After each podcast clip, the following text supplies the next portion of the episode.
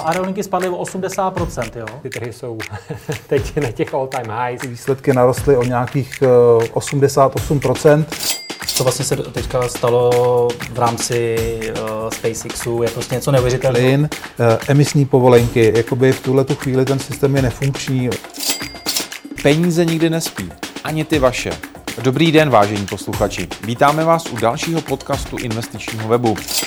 V něm nabídneme to nejlepší z našich videí a také původní komentáře a analýzy domácích i zahraničních tržních expertů. Ekonomika, tradiční trhy a alternativy na jednom místě. Co čeká trhy v roce 2022 a jak ochránit portfolio v inflačním prostředí? Poradíme na lednovém investičním fóru. Registrace probíhá na webu investičníforum.online. Chytrý investor nechodí jen v kravatě.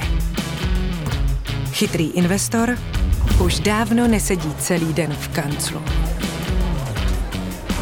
A taky ví, že jsou důležitější věci než grafy a čísla. Chytrý investor má totiž portu. Zhodnocujte své peníze chytře. Sportu. O vše se postaráme a vy si tak můžete v klidu užívat své výnosy. Portu. Lepší místo pro peníze. Pád Bohemia Energy, společnosti, která eh, dodávala eh, teplo a plyn eh, takřka milionů tuzemských domácností a která, jak všichni víme, tak padla, musela tedy ukončit ten svůj business model a nějakým způsobem se přeorientovat na jiný. A já to vnímám jako určitou výstrahu toho, co všechno právě Green Deal, Green Deal jakožto politický program v budoucnu může přinést a je to nejen výstraha, ale i první taková hořká ochutnávka toho, co vlastně tyto politiky způsobí. Eh, protože oni už jsou v běhu nějaký čas, to není tak, že bychom nyní začínali s Green Dealem a vždycky slyším takové ty úvahy, jak může být Bohemia Energy eh, výsledkem Green Dealu, když Green Deal ještě není ani schválen, Dokonce e, sám Andrej Babiš, premiér, před volbami často říkal, Green Deal ještě není schválen, e, je v tom velký zmatek, tady se nám snad eh, podařilo trochu osvětlit, trochu rozptýlit tento zmatek, nicméně já, pro mě je Green Deal prostě pracovní název určité zelené agendy, jak už tady zaznělo, politického programu, která, který není, nejsou nové úplně v rámci Evropské unie, Eh, nicméně jsou stále intenzivnější a eh, stále naléhavější v tom svém věštění katastrofy a naléhavější také v tom ohledu, že je třeba skutečně rychle konat, rychle regulovat, rychle potlačovat to či ono. No a v rámci eh, tohoto ubírání se vstříc tedy zeleným zítřkům, tak samozřejmě je skrze prsty hleděno na eh, ty tradiční zdroje energie, eh, zejména tedy na uhlí, ale také na jadernou energii. A zde už si myslím, že existuje přímá souvislost mezi právě tímto trendem a tím, co se stalo Bohemia Energy, dalším dodavatelům plynu, eh, protože prostě v České republice a v celé Evropské unii, která má velmi propojený trh energetický, ať už s plynem či s elektřinou, tak eh, v současné době prostě je málo. Je málo té elektřiny, je málo plynu a e, nebýt této situace, pokud by plynu elektřiny bylo více, no tak e, samozřejmě nějaký cenový nárůst by nastal také, jednoznačně kvůli postpandemickému oživení, ale ten nárůst by nebyl zdaleka takový, aby to vyvolalo plnou cenovou spirálu, která nakonec e, vedla k neudržitelnosti situace hospodaření Bohemia Energy. Já tím nějak zvlášť nechci tady vystupovat na obhajobu této společnosti, jela velmi rizikový model, to se ukazuje, nebo velmi, jela prostě rizikový model, ale e, díky tomuto e, riziku také vlastně dlouhá léta i klienti měli výhodnější ceny energie, e, než vlastně lidé, kteří zůstali třeba u Česu. Bylo to, byla to volba každého, zda tedy přejde k nějaké jiné společnosti, kdo se rozhodl tak, tak se rozhodl tak. Zase já to nemíním tady nějak hodnotit, spíše jenom poukazuji na to, že nebýt eh, situace vyvolané eh, dlouhodobým ústupem od jádra od uhlí na úrovni Evropské unie, by nikdy nedošlo k tak enormnímu nárůstu cen, velkoobchodních cen uhlí, plynu, elektřiny v rámci Evropské unie a je málo tedy pravděpodobné, že by došlo k takovému kolapsu Bohemia Energy a dalších dodavatelů, k jakému došlo. Prostě proto, že by se na čas zhoršila jejich situace, co se hospodaření týče, ale nikoli tak fatálně, aby celý ten jejich business model, který běžel od poloviny nultých let, prostě pohřbila. Klíčovým důvodem, proč se prostě tak stalo, je, že v České republice ani tak ne, ale na úrovni Evropské unie vyrábíme málo elektřiny z těch spolehlivých, stabilních zdrojů, to znamená z jádra a z uhlí. Plyn eh, já nechávám stranou, protože na plyn je Evropa eh, má poměrně skoupá naleziště a podstatnou část tedy plynu dováží. Evropská unie zejména eh, z Ruska, částečně třeba z Norska, něco třeba z Alžírska, ale převážně tedy z Ruska. No a paradoxní je, že přestože tedy v otázce eh, té jaderné výstavby je Rusko vnímáno jako bezpečnostní hrozba, to tady víme z té naší debaty o dostavbě dukovanských bloků velmi dobře, tak eh, plyn vlastně tou hrozbou není. Ten ruský plyn eh, najednou tady hrozbou není a naopak politika eh, toho ústupu od jádra a uhlí, eh, ten takzvaný zelený úděl, tak nás vede vlastně do ještě větší závislosti na Rusku, na ruském plynu, protože co jiného zbývá. Když vynechávají obnovitelné zdroje energie, zelené zdroje, což se stalo tento rok, tak eh, co jiného zbývá než ten plyn. Tento rok se stalo to, že eh, vlastně zima byla dlouhá, poměrně vydatná, takže se zásobníky vyprázdnily, zásobníky s plynem. V České republice tuším těch zásobníků je 6-7. To jsou prostě speciální objekty, v nichž je možné Eh, uchovávat plyn. Plyn má tu výhodu, že ji lze tedy uchovávat, skladovat elektřinu nikoli. No a tyto zásobníky nejen v České republice, ale eh, v celé Evropské unii vlastně nebyly dostatečně naplněny. Většinou se pak doplňují přes léto, eh, kdy vlastně samozřejmě teplejší počasí umožní, aby se jak si ta ekonomika, celá energetika také připravili na další zimu, kdy zase bude větší potřeba plynu. No a tuto, eh, během tohoto léta vlastně nedošlo k doplnění těch zásobníků z několika důvodů. Za prvé tedy byly hodně vyprázdněné po té dlouhé zimě minulé.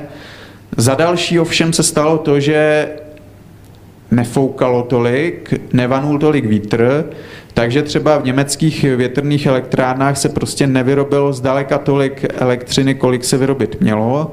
V Norsku zase málo pršelo, takže v těch hydroelektrárnách tamních se vyrobilo málo elektřiny z vody. No a jak je ten trh propojený, tak se toto sečetlo, že najednou v srpnu, v září bylo jasné, že Evropa čelí kritickému nedostatku plynu, že se nepodařilo přes léto doplnit zásobníky, že jsou nejvyprázdněnější minimálně za 10 eh, let a eh, že tedy už ani ty jaderné elektrárny nebo ty uhelné elektrárny nebyly v provozu, které by ještě dříve vlastně doplnily, eh, doplnili eh, tu energetickou zásobu a eh, mohla by se elektřina vyrábět z těchto zdrojů, z uhlí a z jádra.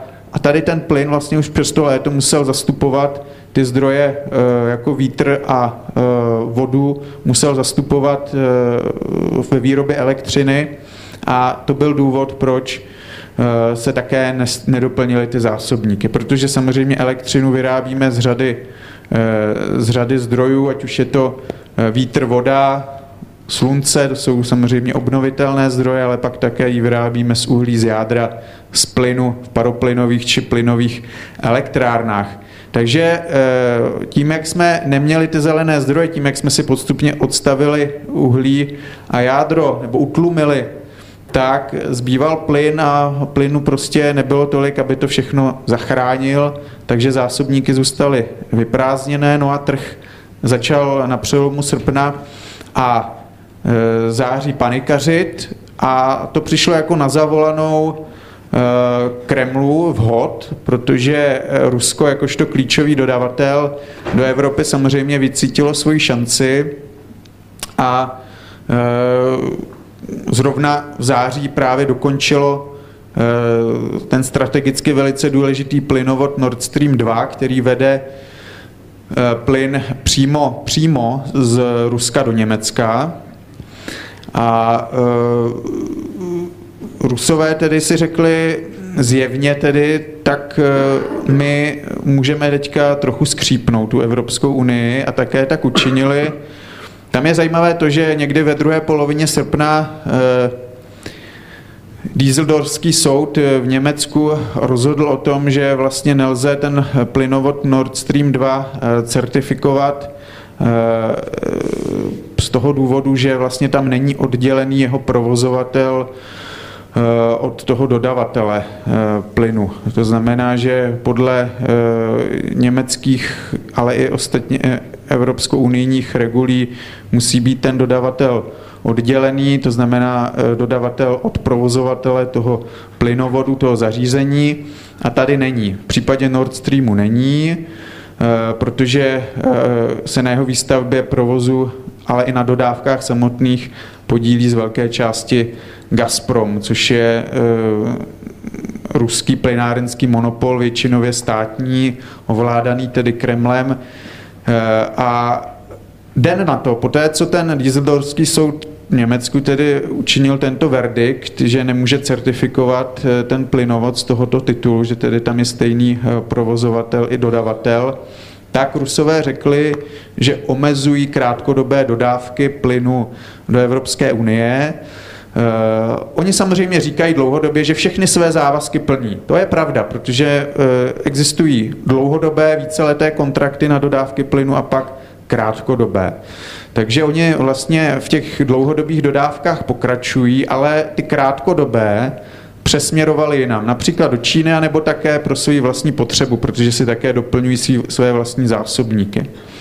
Ale určitě tam byl motiv i ten, že si řekli, no tak prostě my teď máme přece jedinečnou možnost, vidíme tedy, že ty zásobníky evropské jsou prázdné, vyprázdněné, právě k tomu, abychom trochu skřípli eh, Evropskou unii a dosáhli svého ve věci eh, certifikace a umožnění zprovoznění plynovodu Nord Stream 2. Tímto plynovodem, který je nyní dokončený plyn, zatím stále neproudí, právě proto, že nemá posvěcení úřadu. A Rusku jde o to, aby byl jednak tedy schválen ten jeho provoz co nejdříve, ale také, aby Eh, vlastně byl umožněn provoz v co největším objemu té jeho kapacity, této, toho plynovodu. Čím více se vlastně bude za danou jednotku času moci tím plynovodem eh, posílat plynu, tím rovněž lépe pro, pro Gazprom, tím pádem i pro Kreml. Takže proč nevyužít té příležitosti, která se nyní nabízela, vyprázdněné zásobníky a tedy Eh, možnost eh, dostat eh, Evropskou unii pod tlak, takže došlo k přesměrování těch krátkodobých dodávek a ta situace se tím pádem ještě vyhrotila. To se stalo během tedy měsíce září a října, takže najednou tady jsme měli opravdu hořký koktejl namíchaný ze všech možných ingrediencí, který vyhnal cenu Eh, velkou obchodní cenu plynu na mnohonásobky, na pětinásobky, šestinásobky eh, běžných úrovní, eh, takže plyn zdražil meziročně třeba o 400%, ta velkou obchodní cena se dostala hodně nad 100 eur za megawatt hodinu během prvních dnů měsíce října. A to skutečně byla panika na trhu. Když se podíváme na ten graf, tak to byl strmý let vzůru, prostě klasická Eh, klasická bublina a klasická panika na trhu eh, velkoobchodním s plynem a samozřejmě pak i s elektřinou, protože jestliže vám zdražuje klíčová, klíčový faktor pro výrobu elektřiny a ty další selhaly nebo jich je málo, eh, nedostává se elektřiny z vody, z, z větru, nedostává se tolik elektřiny, kolik by mělo kvůli odstávkám z uhlí nebo eh, z jádra, no tak pochopitelně zdražuje markantně také elektřina. Takže elektřina rovněž zdražila o stovky procent. kopírovala tímto nárůst cen zemního plynu a jsme tam, kde vlastně jsme, nebo lépe řečeno, kde jsme byli v říjnu a od toho rekordu, co se týče cen plynu, který byl tuším 6. října, tak je to týden do krachu vlastně Bohemia Energy, protože 13. 13.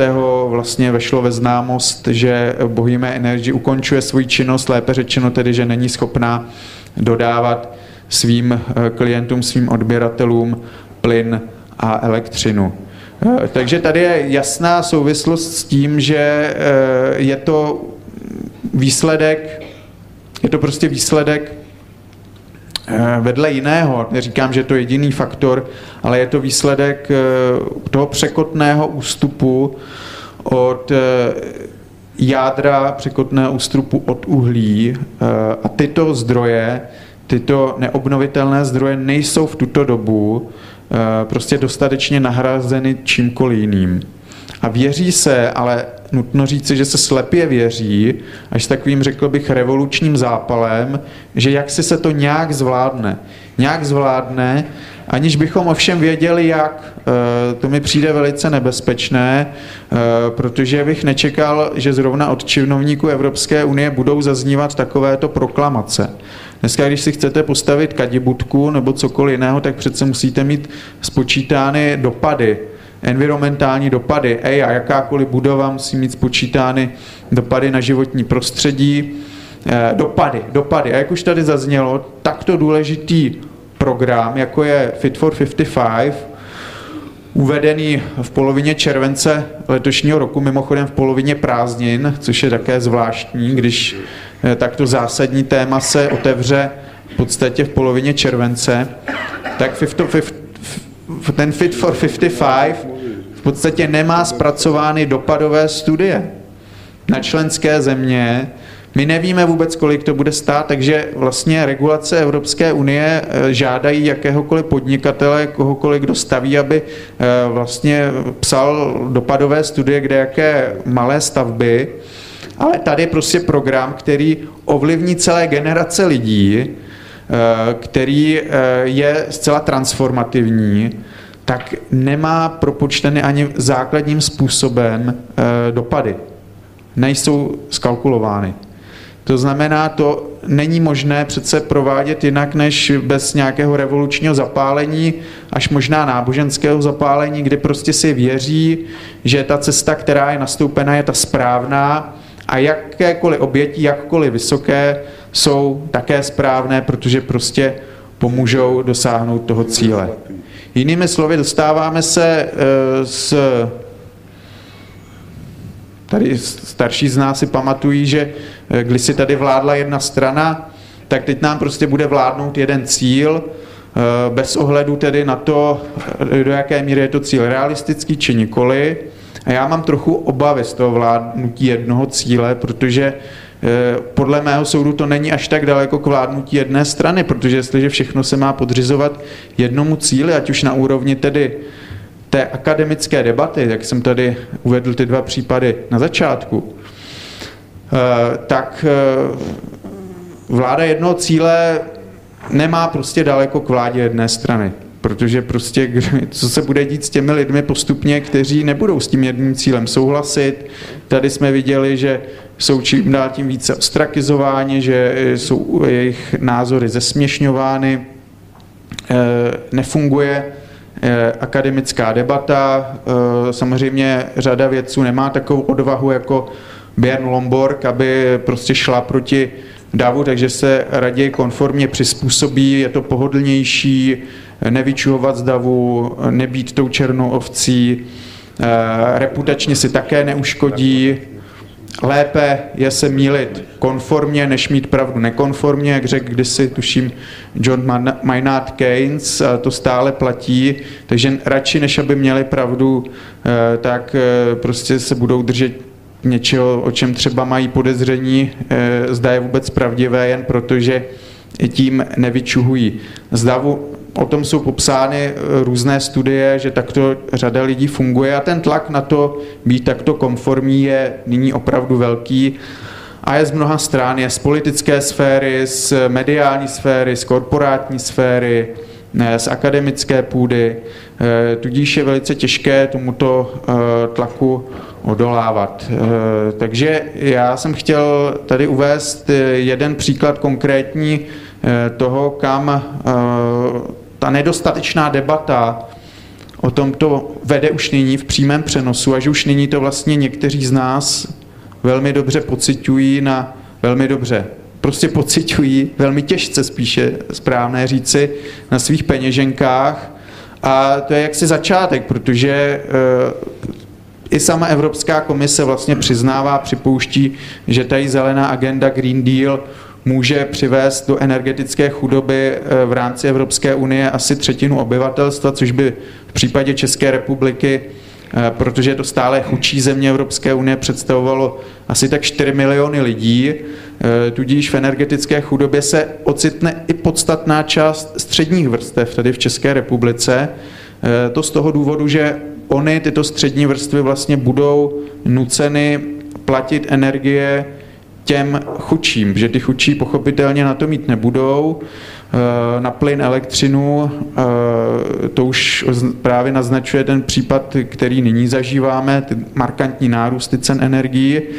No ale bude se to dělat nejspíš tak, tedy že skrze emisní povolenky nebo z těch výnosů z emisních povolenek bude vytvořen fond, a z tohoto fondu částečně bude tedy přispíváno na energie těm chudým, ale právě ty emisní povolenky samozřejmě zdraží zboží a zdraží služby, které platí, platíme my všichni. Protože jestliže platíme elektřinu, ale pak třeba i ostříhání uholiče, potraviny, ve všem je nějakým způsobem energie. A když bude třeba platit stále, a dražší, stále dražší a dražší emisní povolenky, tak to musí být nakonec eh, zohledněno v té ceně. To znamená, výsledkem pak bude Inflace už se vžívá název greenflation, jakási zelená inflace, která nás bude provázet i v příštích letech, tedy zdražování z důvodu zelených opatření. A e, ty emisní povolenky jsou jim klíčovým faktorem a pilířem této budoucí zelené inflace, protože oni vlastně uměle zdražují e, fosilní energie a je to vlastně jejich cílem. Ono do značné míry, to, co se stalo Bohemia Energy, je de facto cílem těchto opatření. Cílem je prostě zdražovat eh, fosilní energie tak, aby lidi od nich odcházeli, aby odcházeli k těm zeleným zdrojům, které ale z titulu té své menší stability jsou vždy nákladnější, dražší. Eh, tudíž nelze tady nějak uniknout, prostě výsledkem jsou eh, dražší energie, dražší emisní povolenky. No ale e, ty chudí na to mít nebudou, ale skrze ty emisní povolenky, skrze ten fond, který bude vytvořen z těchto výnosů z těch emisních povolenek, tak budou vypláceni. No ale do toho fondu budou prostřednictvím všeho dražšího zboží služeb, stříhání uholiče, potravin, přispívat jak tedy střední vrstvy, tak bohatí. Bohatím to, troufám si říct, zase tolik vadit nebude, ale střední vrstvy budou těžce zkoušeny, protože samozřejmě jsou úplně v jiné situaci než bohatí lidé. Jsou to lidé, kteří nemají znač, značné bohatství, značný majetek a prostě zdražování všeho dlouhodobá zelená inflace, dlouhodobá greenflation eh, pro ně bude značným problémem. Ale nepůjde to jinak. Bude skutečně se muset dochá- eh, uskutečnit toto přerozdělování, protože jinak se budou bouřit lidé v ulicích, ti chudí, a toho se politici nepochybně bojí. Takže to řešení mají a to řešení jediné dlouhodobé v podstatě zatížit eh, střední vrstvy a bohaté, což zejména tedy v oblasti těch středních vrstev vyvolá velké sociální napětí, velké tenze a tam je to velké riziko, zda tedy se to podaří těm elitám politickým ustát, protože jestliže výjdou do ulic i střední vrstvy, tak si myslím, že je to konec. Že je to konec a to je vlastně asi tak ta největší naděje, kterou nyní mají eh, všichni ti, kteří nesouhlasí eh, s touto zelenou agendou a dokonce ti, kteří nesouhlasí třeba jenom z její překotností, kteří si třeba myslí, že některé cíle jsou správné, ale prostě je zvolen příliš ideologicky příliš rychlý postup. Dokonce takový člověk jako Dana Drábová, který si myslím je velice umírněný ještě, tak i ona vlastně říká, že ta rychlost těch změn je prostě hnána až ideologicky. Teďka v nejnovějším rozhovoru eh, to takto říká. Když i ona už říká něco o ideologii, tak eh, si myslím, že je to opravdu eh, velice varovné, že míříme někam do neproskoumaných končin s revolučním zápalem, bez dopadových studií, zaslepení ideologií a prostě se spoleháme, že to zvládneme. Ty chudé ještě pokrajeme, teď hovořím za Brusel, ale pokud tedy i ty střední vrstvy budou těžce zasaženy a Bohemia Energy je příkladem toho, že by zasažený být mohli, no tak si myslím, že už to nebude udržitelné a že v takovém případě se e, vlastně ty elity bruselské ocitnou před dilematem, zda tedy upřednostnit tu zelenou udržitelnost nebo tu sociální udržitelnost. Protože oboje při současném rozvoji technologického poznání a zelených zdrojů zjevně mít nelze. E, nakonec tedy mohou sice dosáhnout zelené udržitelnosti, ale ztratí tu sociální udržitelnost, jinými slovy, jakousi soudržnost společenskou a e, budou v takovém případě hrozit občanské nepokoje, bouře, něco jako jsme viděli v souvislosti s protesty žlutých vest ve Francii, ale po celé Evropě a v daleko větším měřítku. A toto si myslím, že nakonec může být eh, i eh, silným dezintegračním faktorem eh, v rámci celé Evropské unie. Mm, tudíž je i mým přáním jako někoho, kdo stále by si přál ekonomickou spolupráci evropských národů, aby tedy byly silnější, tak snad tedy se tento proces zastaví, snad politici pochopí, že spíše tedy je to něco, co směřuje